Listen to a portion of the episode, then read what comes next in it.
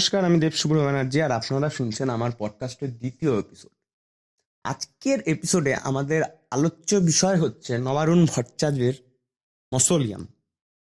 একটা ঝিনচাক বই। যেই ঝিনচাক বইটা আমাদের পক্ষে একদিনে কমপ্লিট করা সম্ভব নয়, তাই আমি আজ ঠিক করেছি আজকে আমার টার্গেট হবে বইটার দুটো অধ্যায় অন্তত পক্ষে পড়ে শেষ করা।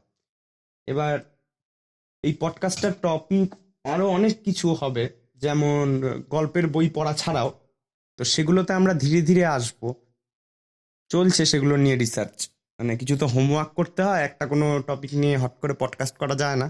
তো সেই হোমওয়ার্কগুলো চলছে।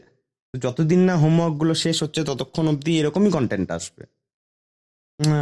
আমি মসোলিয়ামটা কিছু এপিসোডে ভাগ করে করে শেষ করব। আজকে আমি মোসোলিয়ামের প্রথম অধ্যায় এবং দ্বিতীয় অধ্যায় পড়ে ফেলার চেষ্টা করছি। তো মোসোলিয়াম গল্পটা কিন্তু একটু অন্য ধরনের গল্প। বলে রাখা ভালো, নবারুণ ভট্টাচার্য ফ্যাতারুদেরকে তৈরি করেছিলেন। সে ফ্যাতারুদেরকে নিয়েই এই গল্পটা।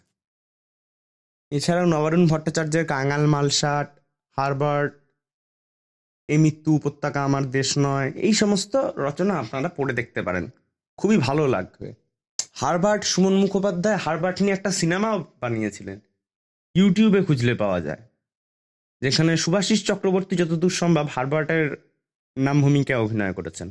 এবং খুব সুন্দর সিনেমা সিনেমাটা খুব একটা ভালো কোয়ালিটিতে ইউটিউবে অ্যাভেলেবেল নেই। কিন্তু একবার দেখার চেষ্টা করে দেখতে পারেন। আশা করি ভালো লাগবে। যাই হোক, আমরা মোসোলিয়াম পড়া শুরু করছি। প্রথম অধ্যায়। রাত এগারোটা। আকাশে রোয়া রোয়া মেঘ। বৃহত্ত ব্যবসা গরম। বাস বা অন্যান্য গাড়ি কম। এরকম ভয় ভয় টাইমে হাতে সেলফোন নিয়ে একটা পাবলিক দাঁড়িয়ে বাসের জন্য অপেক্ষা করার ফাঁকে বোতাম টিপে টিপে বউকে এস এম এস পাঠাচ্ছিল। এতই মনোযোগ সহকারে যে সে তার পেছনে বেঁটে, মোটা, বগলে, বিপকেস যে লোকটা এসে দাঁড়িয়েছে, সেটা খেয়ালই করেন। নীরবে বোতাম টেপাটেপি চলছিল। কিন্তু হঠাৎ আনাড়ি হাতের তেরে কেটে তাক শুনে লোকটা পিছনে ফিরে দেখল, বেঁটে কালো মোটা লোকটা বেকাতারা ব্রিফকেস বাজাচ্ছে। সেলফোন ঘাবড়ে গেল। বেটে লোকটা ফ্যাতারু এবং ফ্যাতারুদের সঙ্গে যারা ঘর করেছে বা করবে করবে করছে, তারা সকলেই জানে ওর নাম ডিএস। ডিএস হাসলো। কীরকম বুঝছেন সিনসিনারি? হ্যাঁ এনি টাইম এসে পড়বে। ডিএস আকাশের দিকে তাকালো। মেঘের রোয়ার মতো আবছা মুন, তলায় জল থাকলে বলা যেত মুন মুন। কি? ভ্যাম্পায়ার ভাগ্যে এই সময় একটা আতফাকা বাস এসে পড়ল, আর সেলফোন তাতে লাফ মেরে উঠে পড়ল। ঘামছে। বাসের নাম্বারটা অব্দি দেখেনি। এটা তার বাস না দুই স্টপ পরেই সেলফোন নেমে গেল। এবার ফের ফাঁকা। ফের সেই রাত। কই ফাঁকা? যাত্রা পার্টির মতো ঘাড় পর্যন্ত চুল, রোগা, চোয়ারে ঢ্যাঙা একটা লোক। নোংরা পাঞ্জাবি, তলায় প্যান্ট, হাতের পলিব্যাগে মিষ্টির বাক্স। চার হাত দূর থেকে বাংলার মন মাতানো সেন্ট পাওয়া যাচ্ছে। ঢ্যাঙা পাঞ্জাবির পকেট থেকে দুপাটি নকল দাঁত বের করে ঘপাঘপ পড়ে নিল। আর এটাও পাঠকেরা বুঝে ফেলল যে ওর নাম মদন। সেলফোন আর চোখে মদনকে মাপছিল। কিন্তু সে ভাবেনি যে মদন বলবে, খুলবো? বলে মদন পলিব্যাগে মিষ্টির প্যাকেটটা দেখাল। সেলফোন জানে যে বিস্কুট, মিষ্টি, চা, এই সবে বিষ মিশিয়ে খাওয়ানোটা আজকাল প্রায় অভ্যাসে দাঁড়িয়ে গেছে। না না, জানি না, শুনি না, হঠাৎ আপনার বাক্স থেকে আমি মিষ্টি খেতে যাব কেন? বলেই লোকটা সেলফোনটা পকেটে ঢুকিয়ে নিল। বাক্সটা মিষ্টি নেই। তবে? কি আছে? ট্যারান্টুলা সকলেই জানে যে কিছুদিন আগেই মিডিয়া মারফত ট্যালেন্টুলা ফোবিয়া সৃষ্টি করার একটা চেষ্টা বহুলাংশে সফল হয়েছিল। এবং বাঙালিরা নিজেরা পোকামাকড়ের সমগোত্রীয় হলেও এই ফোবিয়ায় আক্রান্ত হয়ে প্রভূত কীটনাশক খরিদ করে ফেলে এবং গৃহপালিত নিরীহ মাকড়সাদের যত্রতত্র হত্যা করিতে প্রাগ্রসর হয়।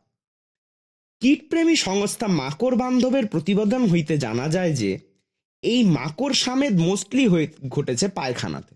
বলা যায় না, মিডিয়া হয়তো কালই ছাপিবে এবং দেখাইবে যে ভ্যাম্পায়ারের পাল হয়তো রাত্রে উন্মুক্ত বাতায়ন দিয়া আসিয়া বাঙালিদের ঘামাচি আক্রান্ত গলদেশে বা গলকম্বলে বসিয়া রক্তপান করিতেছে। এবং ভিকটিম যাহাতে সহসা কাঁচা ঘুম ভাঙিয়া চমকাইয়া জাগিয়া উঠিয়া আর্তনাদ না করে, তাই রোমশ ডানার মনোবহিনী হাওয়ার বসে তাহাকে অবশ রাখিতেছে। এ তো আমরা জানি যে পাগলের হাতে সংসার, দেখো কি হয়। তবে উড়ুক্কু ভ্যাম্পায়ারদের ফতে করা সহজ নয়, ইহাই ভরসা। অতএব সাধু নহে, খচ্চর, সাবধান। সর্বশক্তিমান মিডিয়ার মাথায় কি কিছু ঢুকিল? মাকড় বন্ধব জানাইতেছে যে মাকড়সার পপুলেশন বাড়িয়াছে। তাহারা ইহাও জানিয়েছে যে নানাবিধ পোকা ও পতঙ্গরা ইহা ভালোভাবে নেয় নাই। মিডিয়া কি ভ্যাম্পায়ারদেরও বংশবৃদ্ধি ঘটাইয়া ছাড়িবে? কবে তারা আমাদের বা তাহাদের দিবে ছাড়িয়া? মিডিয়া?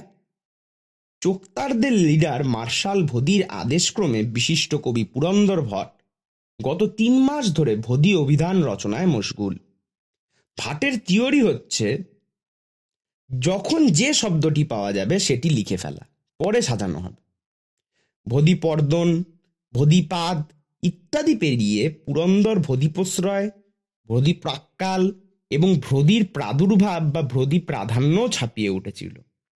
ফ বয় উতরেছিল এসেছে ভ।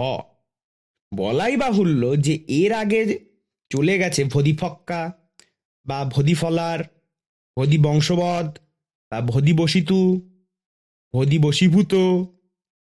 ভদি বসন্তও যেমন এসেছিল তেমনই শীতের হাঁকতে আসায় গেছে চলে। এবার এলো ভদি যোগ ভ। এবারে র্যান্ডাম যেমন ভদিভাব, ভদিভাবনা, ভদিভোট, ভদিভুবন, ভদিভাট, ভদিভবন, ভদিভান, ভদিভূষণ ইত্যাদি আগেই সে লিখে ফেলেছে। ভ্যাম্পায়ার ও ট্যারান্টুলার আবির্ভাবের আশঙ্কায় সেলফোন যখন নাস্তানাবুদ তখনই লণ্ঠনের ভুতুরে আলোয় মাদুরের উপরে লুঙ্গি পরে উপুর হয়ে শুয়ে পুরন্দর লিখে ফেলল, ভদি ভয়। এবার দ্বিতীয় অধ্যায়। বোঝাই যাচ্ছে যে মসলিয়াম শুরু হয়ে গেছে। কিন্তু সিংহ ও সিংহিবাগ পাঠকই ঘাবড়ে গেছে বা হোঁচট কাচ্ছে পুরোটাই সহজ ও সুপাচ্য হয়ে যাবে কাঙাল মালসাট এবং ফ্যাতারুর বোম্বাচাক ও অন্যান্য একটু উল্টে দেখে নিলে। ফ্যাতারু নাটকটা দেখা থাকলেও চলবে। অবশ্য কোনোটা না করলেও চলবে। সেভাবেই চলছে বা সাধারণত চলে। এই ভ্যান ভ্যানানি অবশ্যই ট্র্যাজিক কিন্তু তা কি ভদির ট্র্যাজেডির থেকেও বেশি? সেই বিয়োগান্ত পর্বে প্রবেশের পূর্বে একটি অরণ্য পর্ব না ঢুকে যখন উপায় নেই, তখন তাই হোক। কান না পাতলেও শোনা যাচ্ছে সেই রাক্ষসে ঝিঝি পোকাদের ডাক, যা একমাত্র নর্থ বেঙ্গলের ফরেস্ট ও ঝোপঝাড়েই শোনা যায়। সেই সঙ্গে ছিল লাখ খানেক জোনাকির যুগপথ জ্বলে ওঠা ও নিভে যাওয়া।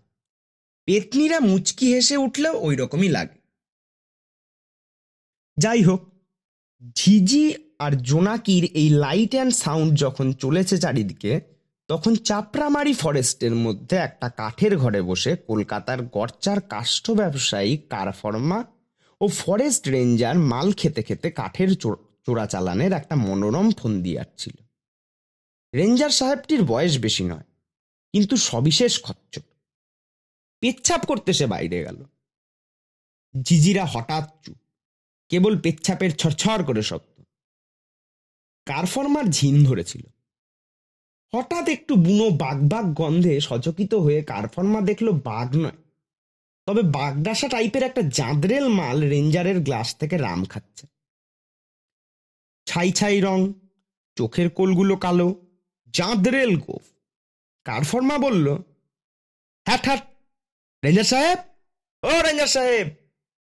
বিশাল বেড়ালটি মালে ভেজা গোফ নিয়ে কারফর্মার দিকে তাকালো। দুটি চোখই জ্বলন্ত হলুদ। আসবে না। তুই হ্যাঁ হাজার চেঁচালেও রেঞ্জার আসবে না। আজ্ঞে, আপনি তো বিড়াল। তাহলে কি করে? একটা থাবড়া খেলেই বুঝবি আমি কি। তোদের ওই কলকাতার ঘেও মাল নই মোতা গলিতে চোখে ক্যাঁতর নিয়ে ঘুরে বেড়ায়। বন বেড়াল। ছাদ থেকে রেঞ্জারটার ঘাড়ে পড়লাম। মুতের মধ্যেই ফেন্ট করে গেল। মালটা খেতে দিবি? সে আর বলতে, চাট নেবেন? কি চাট? খরগোশের পিস, ঝাল ঝাল করে ভাজা। দে প্লেটটা এগিয়ে দে। খরগোশ তো প্রায় রোজই খাই। তবে কাঁচা। তোদের মতো ভাজাভুজি আমার চলে না। তবে এখন চলবে। ঢাল। কারফর্মা সিকিমের রাম ঢালে। ভয়েতে হাত কাঁপে বলে বোতলের মুখ ও গেলাসে ঠুন ঠুন করে পেয়ালা বাজে। ও ভয়ের কিচ্ছু নেই। তুই ভদির চেলা মানে আমার আশ্রিত। আপনি ভদিদাকে চেনেন? সব বাঞ্চুতকে চিনি। ভদির বাবা দ্বারকাক আমার ওল্ড ফ্রেন্ড যা বললাম, শোন, তুই আমার লোক। কেউ যদি তোকে বাগড়া মারে, বলবি। একবার পিঠে একটু থাবা বুলিয়ে দেবো, তিন মাস উপুর হয়ে সুরে সারাতে হবে। নখের ধারটা দেখেছিস? এই সালা এই জান, কুড়ের ব্যাট কাটা কেমন হয়? ঠিক সেই রকম কাটা। স্টিচ হবে। Deep and neat. আচ্ছা ওই রেঞ্জার ব্যাটা মরে ফেলে যাবে না তো? দোস দোস। ওর মরতে ঢের দেরি আছে।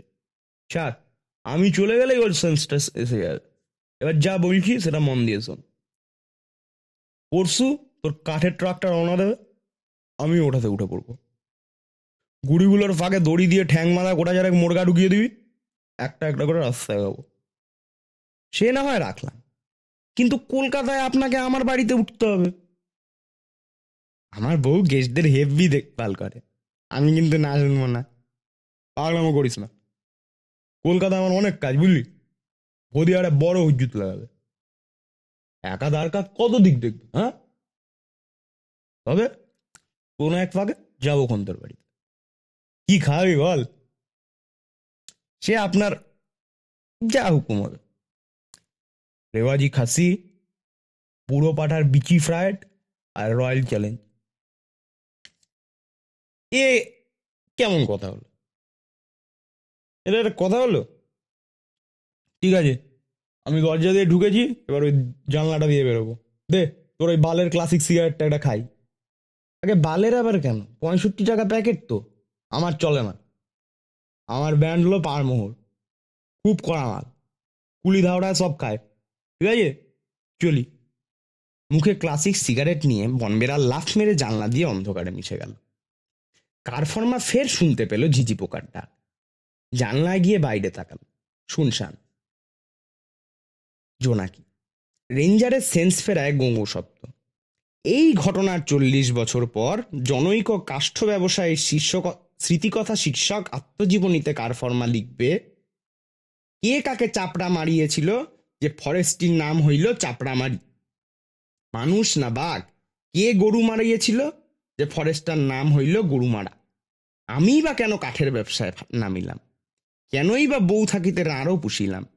জীবন কাটিয়ে গেল। এ সকল প্রশ্নের উত্তর পাইলাম না।